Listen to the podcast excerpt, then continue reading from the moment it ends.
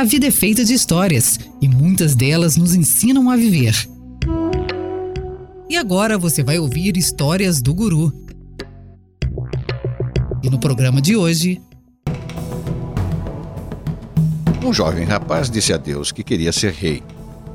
E Deus então respondeu: e para ele ser rei, deveria saber responder a diferença entre o poder e a justiça.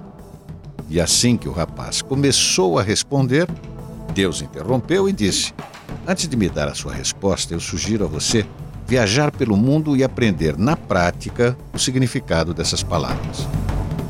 O jovem seguiu a orientação e, durante suas viagens, ele observou os animais, os homens, fazendo justiça. Uns impondo seu poder através da influência, outros a força.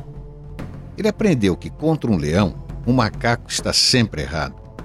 Contra um elefante, um inseto está sempre errado. Ele havia se deparado com alguns problemas entre os humanos que confundia o seu poder e o seu dinheiro com a justiça.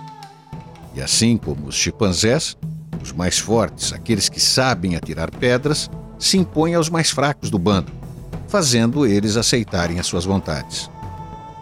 Após dar uma volta ao mundo, Deus então perguntou novamente ao jovem: E agora você já sabe a diferença entre poder e a justiça?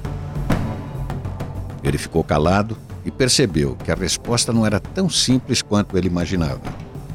E disse que ainda era cedo demais e iria viajar e conhecer melhor a natureza humana antes de responder. Deus então disse: Quando você voltar e me trazer a resposta, você será rei.